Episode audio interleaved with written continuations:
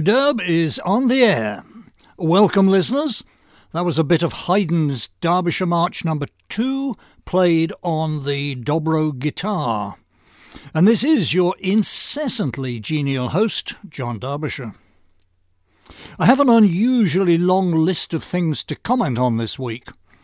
Either the week was exceptionally eventful, or I have been exceptionally attentive to the news. I'm betting the latter. Whichever may be the case, I have a lot to get through, so let's dive in. The Iowa Republican Party caucuses dominated the week's news, especially the early part of the week. Pundits were squinting at the results to see what they portend for November's presidential election. The answer may be not much. If you scan back through the history of these caucuses, they have not been very predictive. Ted Cruz won in 2016, Rick Santorum in 2012, Mike Huckabee in 2008. In 1980, Poppy Bush won the GOP caucuses, while Jimmy Carter, the incumbent president, won the Democrat ones. Neither was sitting in the White House the following year. The winner of the Democratic Party caucuses in 1992 got 76% of the vote, a huge landslide. His name was Tom Harkin. Remember Tom Harkin? No, me neither. He was a favourite son. He'd represented Iowa in Congress, the House and the Senate, for 17 years. So, yeah. Watching the candidates talking their way up to these caucuses, in fact, you can't help wondering well, I can't help wondering what percentage of them really expect to end up with the presidency. My guess would be around 30% of them overall. The other 70% are just looking to rise another couple of steps on the staircase of public office to a cosy cabinet position or agency headship, or just maybe the vice presidency. As I'm sure you know, Donald Trump won this one with 51% of the vote. Ron DeSantis was second with just over 20%, and then Nikki Tikitavi with just under 20%. Turnout was low, the lowest for many years, mainly because of the awful weather on Monday. Only one in seven of Iowa's registered Republicans voted. But, yeah, over 50% of them voted Trump. He won 98 of Iowa's 99 counties and he only lost the other one by a single vote 1,270 to 1,271. Claremont fellow Jeremy Carl did a good breakdown and posted it on X.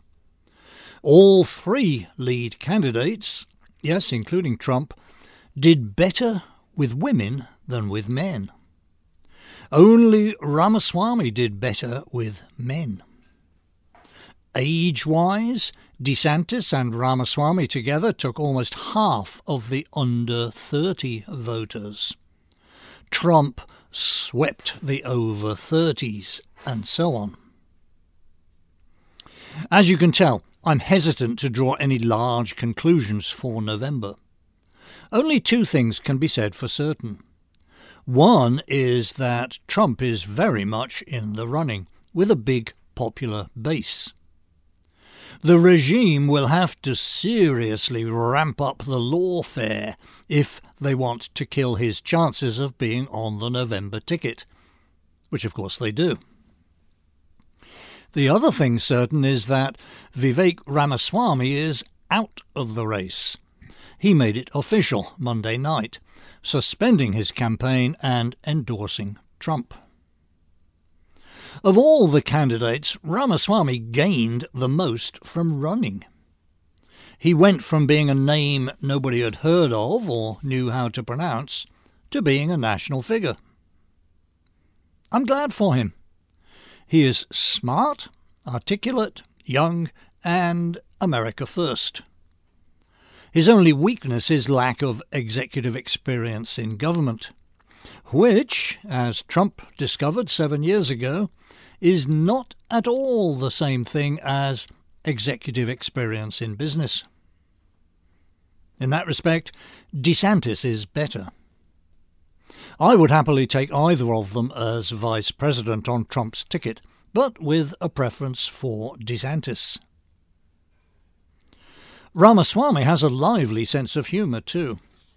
Wednesday this week he posted the following thing on X concerning our current vice president. Post. Kamala is in charge of AI policy right now. In a debate, I'd challenge her to see if she can spell AI. I'd bet on the same blank stare I got from Nikki when I asked her to name three provinces in eastern Ukraine. End post. Indeed, it's hard to believe that we should be looking at a Biden Harris ticket this fall. I mean, really? A nation of a third of a billion people, and this is the best we can bring forward? Biden's been a figure of mockery for as long as I've been settled here, nigh on forty years. He's a walking, talking advertisement for term limits. Although nowadays, in his dotage, the poor guy, he's more of a stumbling, mumbling one. Plus, we now know things we didn't know 40 years ago. That he is shamelessly corrupt, bone idle, and a chronic liar. And then Kamala Harris? Good grief. Are the Democrats really going to run these two fifth raters again? I don't believe it. The regime has some kind of plan. Surely, surely. Even more astonishing and depressing is that Americans will vote for them. Midweek, in fact, after those Iowa caucuses, two very respectable polling firms came out with numbers favouring Biden over Trump by a slight margin. 40% to 38% in one poll, 44 to 43 in the other, with different wording. Two out of five of my fellow citizens would cast a vote for Joe Biden. Despair, I know, is a sin, but sometimes it's hard to fend off. One heartening result from the Iowa caucuses is the one noted at length by our own correspondent, Washington Watcher 2, on Tuesday this week. It's the salience of the immigration issue as a top concern among Iowa caucus goers and among Republican voters in general, nationwide. The gross excesses of the Biden administration's open borders policy have stirred deep resentment all over. That is certainly good. But there are cautionary points to be added. One is straightforwardly political. The regime can read the numbers just as well as we can. They know that the border chaos and the lesser chaoses it has spawned all over, especially in blue state sanctuary cities, they know that will be a negative for the Democratic Party in this year's elections. There are things they can do about this. Most obviously, they can reduce the numbers of third world settler colonists coming into the USA. A great many voters have little or no political memory. By the end of Joe Biden's fourth year in the White House, the excesses of his first three years will be a fading memory. OK, but how to reduce those incoming numbers? The administration could, of course, just apply our immigration laws strictly, as intended. They could, for example, they could return to granting parole for non-citizens only to cases of, quote, urgent humanitarian or significant public benefit reasons for a person to be in the United States, end quote. Instead of handing out parole certifications like birthday candy. Strict application of the immigration laws is, though, the last thing the regime will consider. So, what else we got? Well, since most of the illegal settlers come over the border from Mexico, why not do a deal with the Mexican government to prevent illegals from reaching the border in such large numbers? That is the path our federal government has taken. Last month, Biden's Secretary of State, Antony Blinken, and his Homeland Security Secretary Alejandro Mayorkas flew down to Mexico to meet with that country's president, Lopez Obrador, popularly known as AMLO. Newspaper reports following the meeting told us it was a big nothing burger.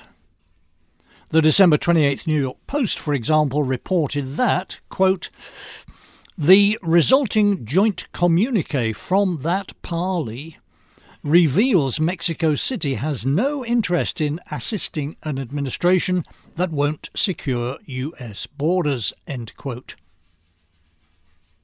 That joint communique on closer inspection turned out to be worse than a nothing burger. A negative burger, in fact. Fox News January 2nd reported it saying, quote, the delegations also discussed the benefits of regularizing the situation of Hispanic migrants who have been undocumented for several years, and the DACA beneficiaries, who are a vital part of the US economy and society. End quote. Regularising is, of course, open borders code for amnesty. Yet, strangely, the numbers of border crossings from Mexico has dropped dramatically since then. Border Patrol was reporting daily encounters of 12 to 14,000 in late December. The latest figures show a big drop to four or five thousand. How strange! Could it be that the December meeting was a nothing burger only in appearance? Could it be that some deal was made behind the scenes? A deal that Washington would prefer go unreported? It certainly could. Journalists, notably Mary Anastasia O'Grady at the Wall Street Journal, dug around in Mexico's own news outlets and connected the dots. Yes, Mexico's President AMLO cut a deal with Washington. On his side of the deal, AMLO has agreed to round up would be invaders in Mexico's north and ship them to Mexico's south. There they can either proceed to go home to Guatemala, Nicaragua, etc., or else dwell for years in bureaucratic limbo, waiting for travel permission from the Mexican authorities. There have been other measures too. A huge, long standing camp of would be invaders just across the Rio Grande from Brownsville, Texas, has been bulldozed. Deep anti pedestrian trenches have been dug around it to prevent repopulation. Rail yards all over Mexico are being blockaded by Mexican military to stop invaders from riding north on their locomotives. Hence the reduction in numbers. Four and five thousand a day is still a lot, but it's way fewer than before. With appropriate instructions from Washington to the regime media, come November the horror scenes of the past three years will be a fading memory with the American electorate. That's the hope. So, AMLO has done a major favour to Biden and his party. What did he get in return? Well, he got money, of course. This is Latin America we're talking about. Quote from the New York Post today, January 19th. Quote, AMLO has called for $20 billion to be shared among his country and some others, for starters, according to media reports. End quote. That's US taxpayers' money, of course your money and my money. And then there's the hope that by helping Biden, AMLO may spare himself from the rigours of another Trump presidency. Trump took a hard line with Mexico, threatening trade tariffs and such. AMLO can reasonably hope for a better deal from a Biden second term. There is ideology in play too. According to the aforementioned Mary Anastasia O'Grady at the Wall Street Journal, AMLO really, really hates the rhetoric coming out of Washington, from Kamala Harris, for example, about the root causes driving the invaders north poverty, corruption, and insecurity in Venezuela, Nicaragua, Haiti, and Cuba. Quote from Ms. O'Grady, speaking of AMLO, quote, He's also a nationalist with a strong authoritarian streak who is trying to centralize power. The last thing he wants is a coalition of democracies in the Americas, led by the US, pressuring him to respect human rights and the independence of institutions. This explains his defence of the military dictatorships in the region. So that's the deal. Cozy up to Mexico's president, stuff some money in his pockets, promise better treatment than he'd get from Trump, stop saying unkind things about Latino dictatorships. In return, we get less horrific numbers coming across our southern border. If Biden wins a second term, of course, the whole deal will likely unravel. AMLO will demand more billions, Washington will ignore him, and the big rush will be on again. Eh, the things you have to do to get elected. And I started this segment after noting with approval the salience of the immigration issue with voters, I started by saying, quote, there are cautionary points to be added. The deal with Mexico is one of those points. Another is the immigration romanticism that still has a strong grip on our collective imagination. Nation of immigrants, Statue of Liberty, Huddled masses yearning to breathe free. You know the script. Here at VDare.com, we are not anti immigration. Heck, I am an immigrant. My wife is an immigrant, Peter Brimelow is an immigrant, and so on. We are fine with immigration.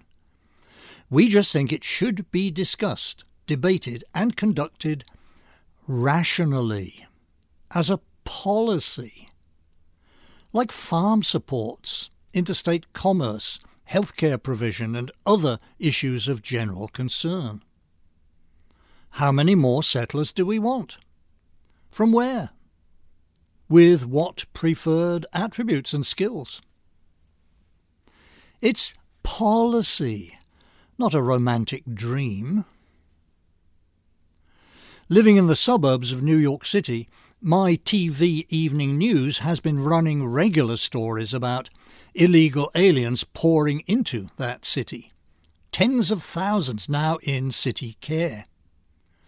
Hotels, parks, even schools have been given over to the needs of the illegals at a cost to the city of billions.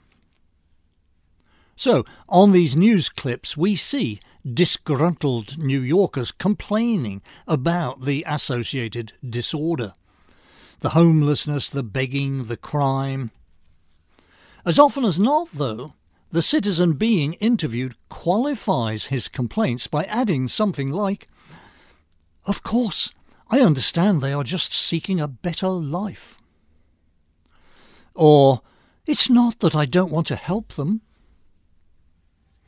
That's the immigration romanticism kicking in. That's when I yell at the TV set, Hey, a guy who robs a bank is seeking a better life. Or, hey, if a Venezuelan needs help, his first call should be on his fellow Venezuelans.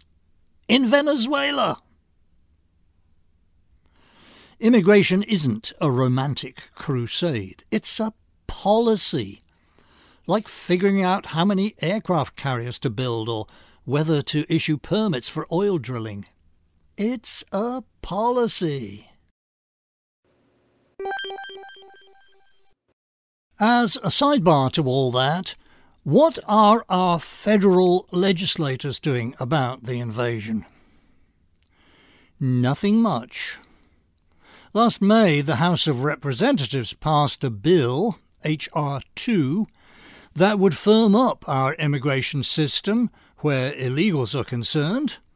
Compulsory e verify, strict asylum rules, build a wall, and so on. It does nothing on legal immigration. That bill got zero votes from House Democrats and two nay votes from House Republicans. It passed, but it has since gone nowhere, of course. In the US Senate, meanwhile, work has been proceeding on a so called Border Security Bill. Given that Senate Majority Leader Chuck Schumer and Senate Minority Leader Mitch McConnell have now fused into a single biological entity, Chich McSchumer, I was not surprised to see that the bill, whose details were leaked last Saturday, is wall to wall amnesty and actually expands legal immigration. Senator James Lankford of Oklahoma, who is said to be supporting the bill, has been cowering in his basement all week from enraged conservatives. So, nothing significant on immigration, Oh, certainly nothing to warm the hearts of immigration patriots.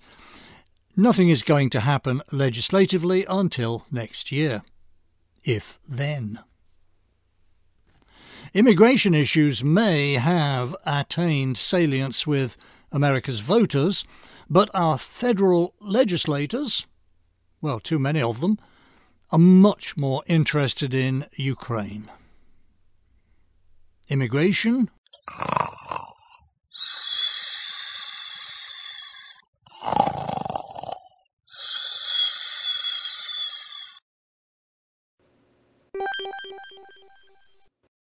A thing I've seen quoted half a dozen times on social media in recent weeks is this, apparently from Arnold Kling's 2019 book, The Three Languages of Politics Talking Across the Political Divides, which I confess I have not read. I keep seeing the quote, though. Quote, Liberals see the world as a battle between victims and oppressors. Conservatives see the world as a battle between civilization and barbarism. Libertarians see the world as a battle between freedom and coercion. End quote. That's a pretty good first approximation. It needs a lot of qualifying, of course. I guess that's why the guy wrote a whole book around it. I really should read the book. One qualification that I would make is that what Kling calls liberalism, but which I think has now mostly morphed into radical progressivism, is much more of a package than our conservatism or libertarianism. I mean, a package as in nicely, securely wrapped up with nothing left hanging outside. Radical progressives buy into the whole package. Anti-cop, pro-abortion, open borders, DEI, the whole deal. You can't pick and choose. Conservatives and libertarians are somewhat looser. Plenty of self-described conservatives couldn't care less about abortion. Me, for example. And I think Ann Coulter. Please correct me, Anne, if I'm wrong. But pro-life progressive is not a creature that walks the earth. A side effect of that, assuming I'm right, is that progressives can be passionate about subjects they don't actually know anything about. Their passion is for the package. I saw a neat illustration of this at the trigonometry vlog the other day. Last weekend there was a huge pro-Palestine demonstration in London, inspired by the British and American airstrikes against Yemen. Why those strikes have anything to do with the Palestine issue, I'm not clear. I guess Palestinians and Yemenis are all victims, with Brits, Yanks, and Israelis as the oppressors. Yes, anti Zionism is now, since last October, a part of the progressive package. If you want to be anti cop, pro abortion, anti white, pro LGBT, etc., etc., then you have to be anti Zionist. It doesn't make much sense in light of the fact that the Zionists of the early 20th century were all radical socialists. The original kibbutzim were little socialist communes with property held in common, and so on. But it's the package. It's the package. For a more up-to-date contradiction on display in that London demonstration, how about this? This is from the Daily Mail report. Quote, Just Stop Oil protesters in fluorescent orange vests also joined the action, sharing a video of their activists clutching large banners, walking alongside other activists. End quote. Okay, but does negativity about drilling for oil really sit at ease with support for Yemen? According to the Wikipedia article on Yemen, quote, petroleum production represents around 25% of GDP and 63% of the government's revenue. End quote. So maybe not. But hey, it's all part of the package. Okay, back to the issue of progressives being passionate on subjects they don't actually know anything about. Konstantin Kisin of the Trigonometry vlog attended the London March for Yemen and Palestine. He posted interviews with some of the young British progressives marching under pro Palestine banners and placards. Here's a clip from that vlog.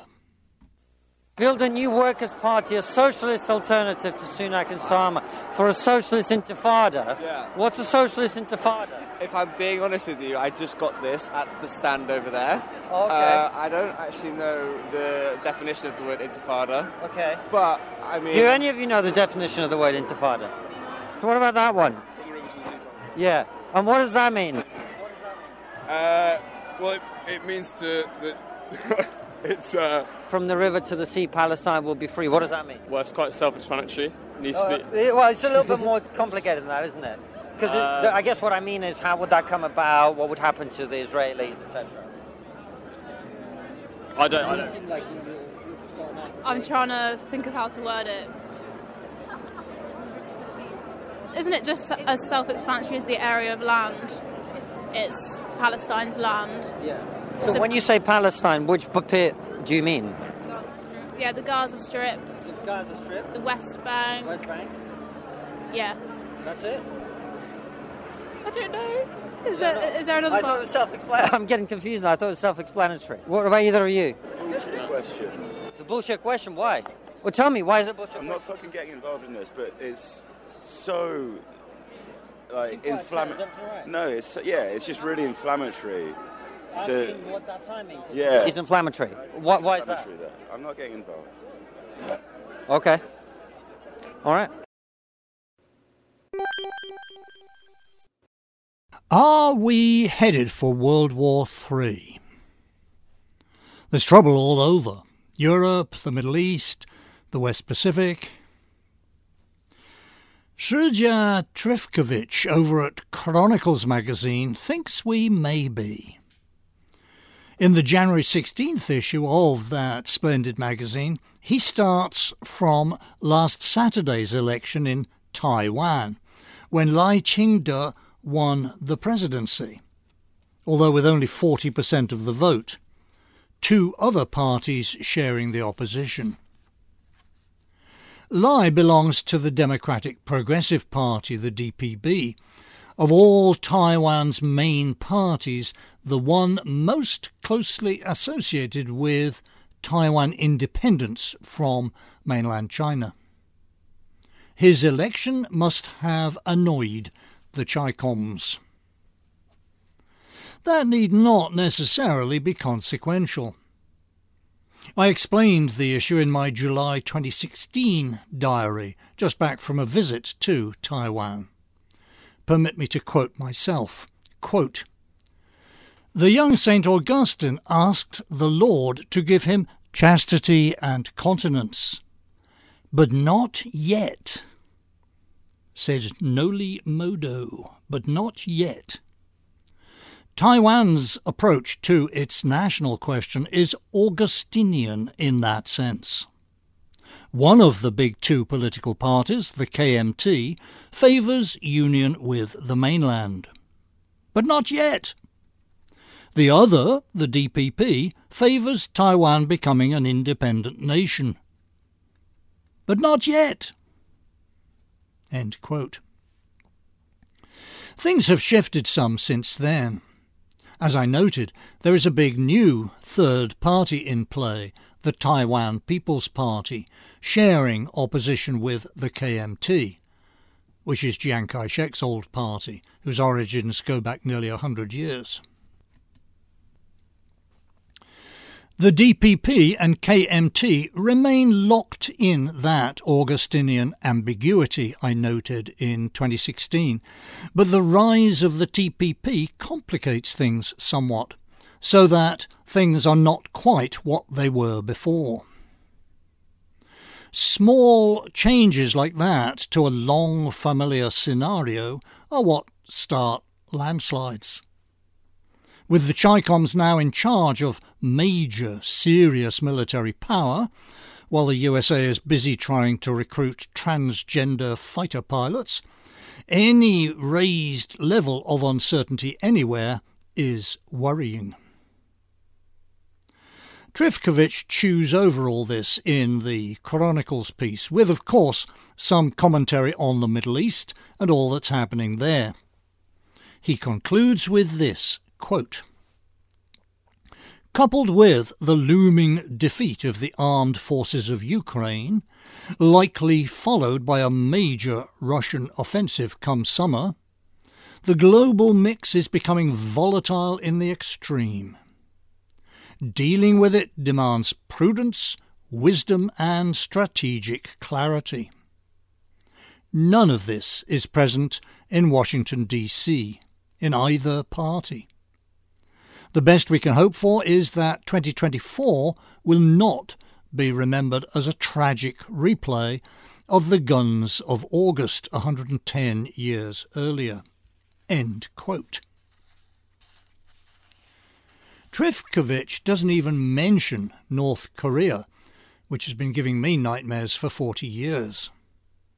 It's a nuclear power with long range missiles run by a clique of power crazed totalitarians. That should be cause for worry at any time, but this may not be just any time. I keep up with the Norks by reading the website 38 North, which for years has been delivering well informed opinion on the place. Here were seasoned North Korea observers Robert Carlin and Siegfried Hecker, posting January 11th at 38 North. Opening paragraph, quote, the situation on the Korean peninsula is more dangerous than it has been at any time since early June 1950. That may sound overly dramatic, but we believe that, like his grandfather in 1950, Kim Jong un has made a strategic decision to go to war. We do not know when or how Kim plans to pull the trigger, but the danger is already far beyond the routine warnings in Washington, Seoul, and Tokyo about Pyongyang's provocations. In other words, we do not see the war preparation themes in North Korean media appearing since the beginning of last year as typical bluster from North Korea. Trifkovic probably filed copy before the news came out midweek about exchanges of airstrikes between Iran and Pakistan on Iran's eastern border. Military operations between a nuclear power and an almost nuclear power? You're still not worried? And Iran's strikes came a few days after Iran struck Iraq on its western border. The mullahs are really feeling their oats. I used to console myself that a third world war would not be possible because all the nations with anything on the ball militarily, with the exception of Israel, have fertility rates below the replacement level of 2.1 children per woman. They are just not producing enough young men to sacrifice on battlefields. Then the Russia Ukraine war burst that little bubble. Russia's fertility rate is 1.5, Ukraine's 1.2. They're still bashing away at each other after two years. So much for consolations. There is always refuge, of course. Thursday this week, the Daily Mail published a curious little piece attempting to answer the question what are the safest countries on earth if World War III starts? Their answer, in alphabetic order Antarctica, Argentina, Bhutan, Chile, Fiji, Greenland, Iceland, Indonesia, New Zealand, South Africa, Switzerland, Tuvalu.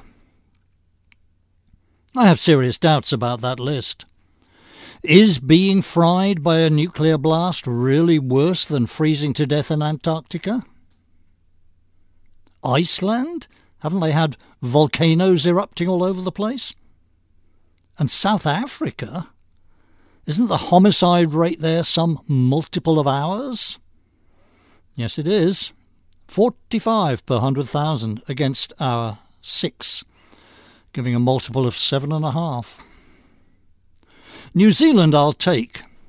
Sometime in my early teens, I read John Wyndham's 1955 sci fi novel, The Chrysalids, which is about North America after a nuclear holocaust.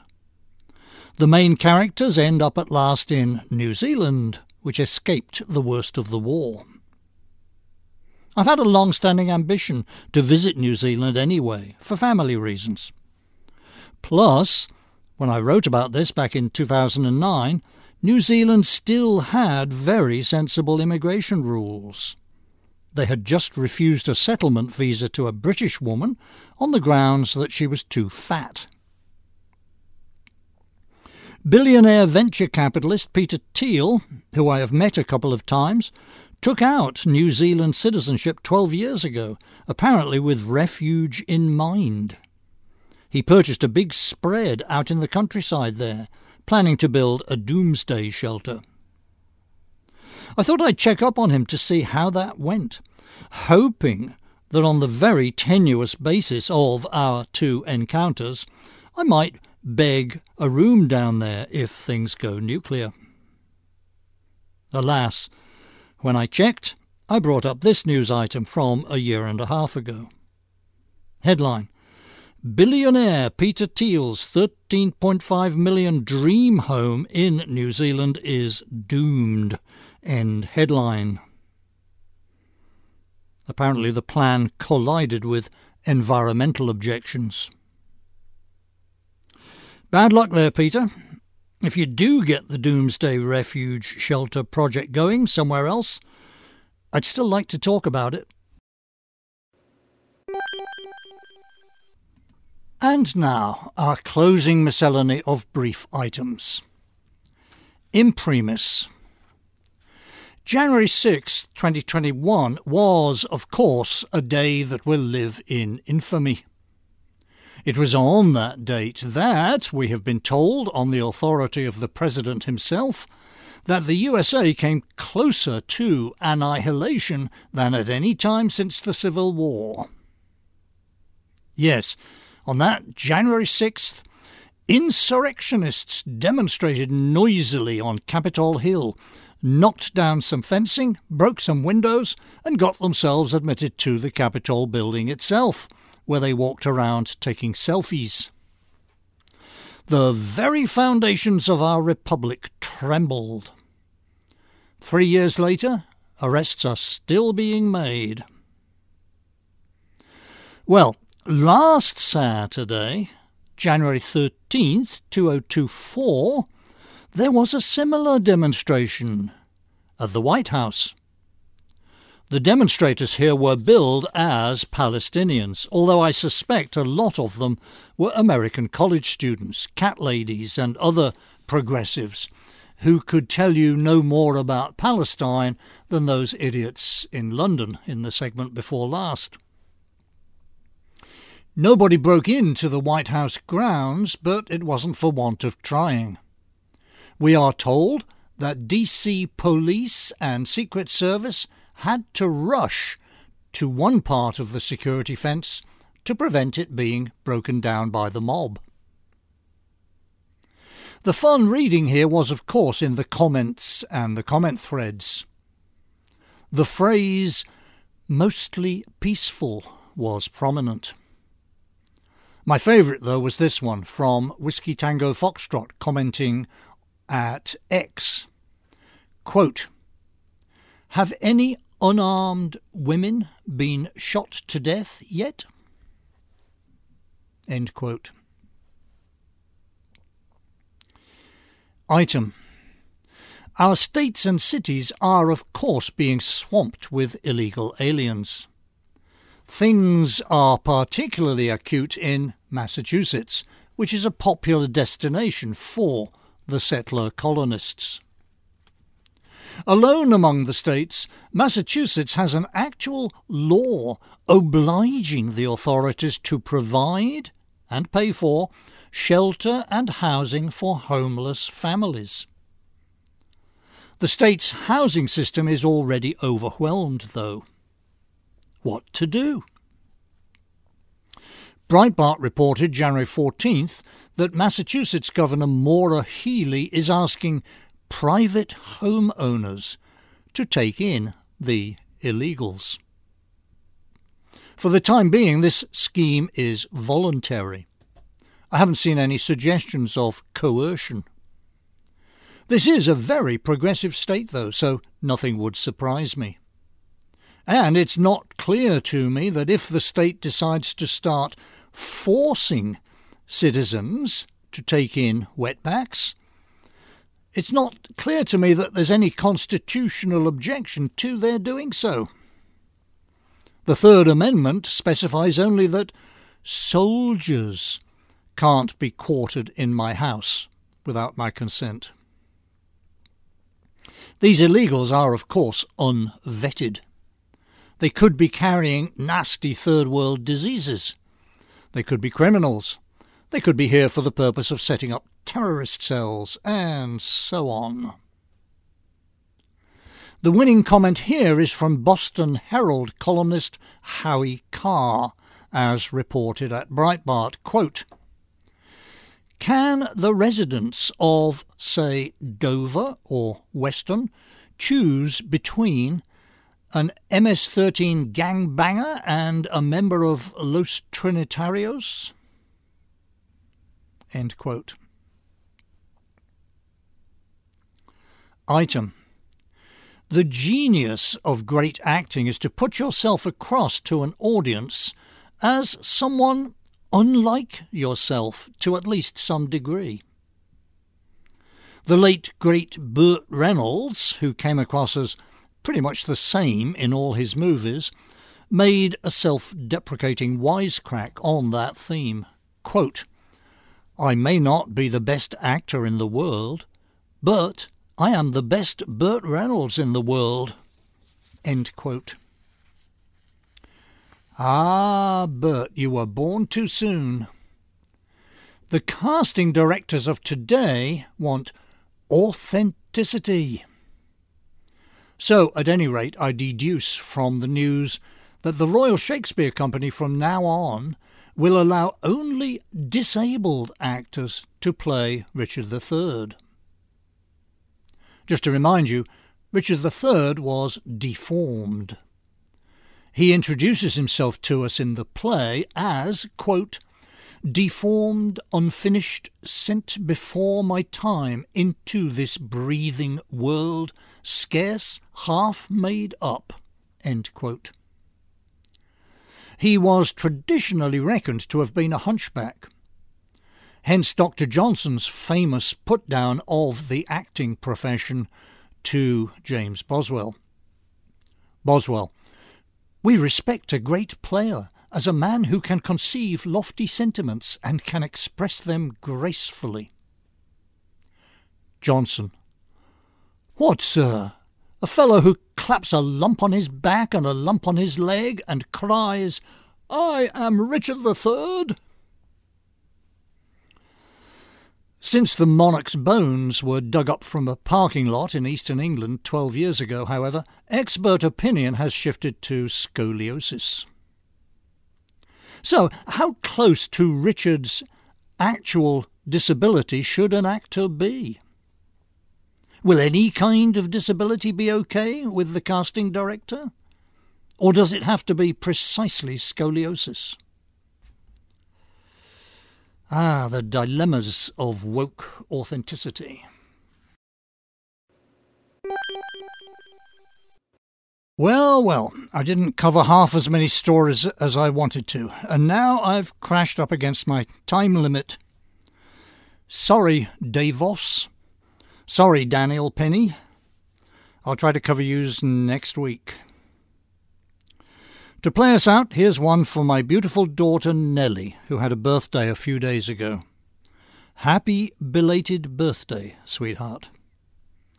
There will be more from Radio Derb next week.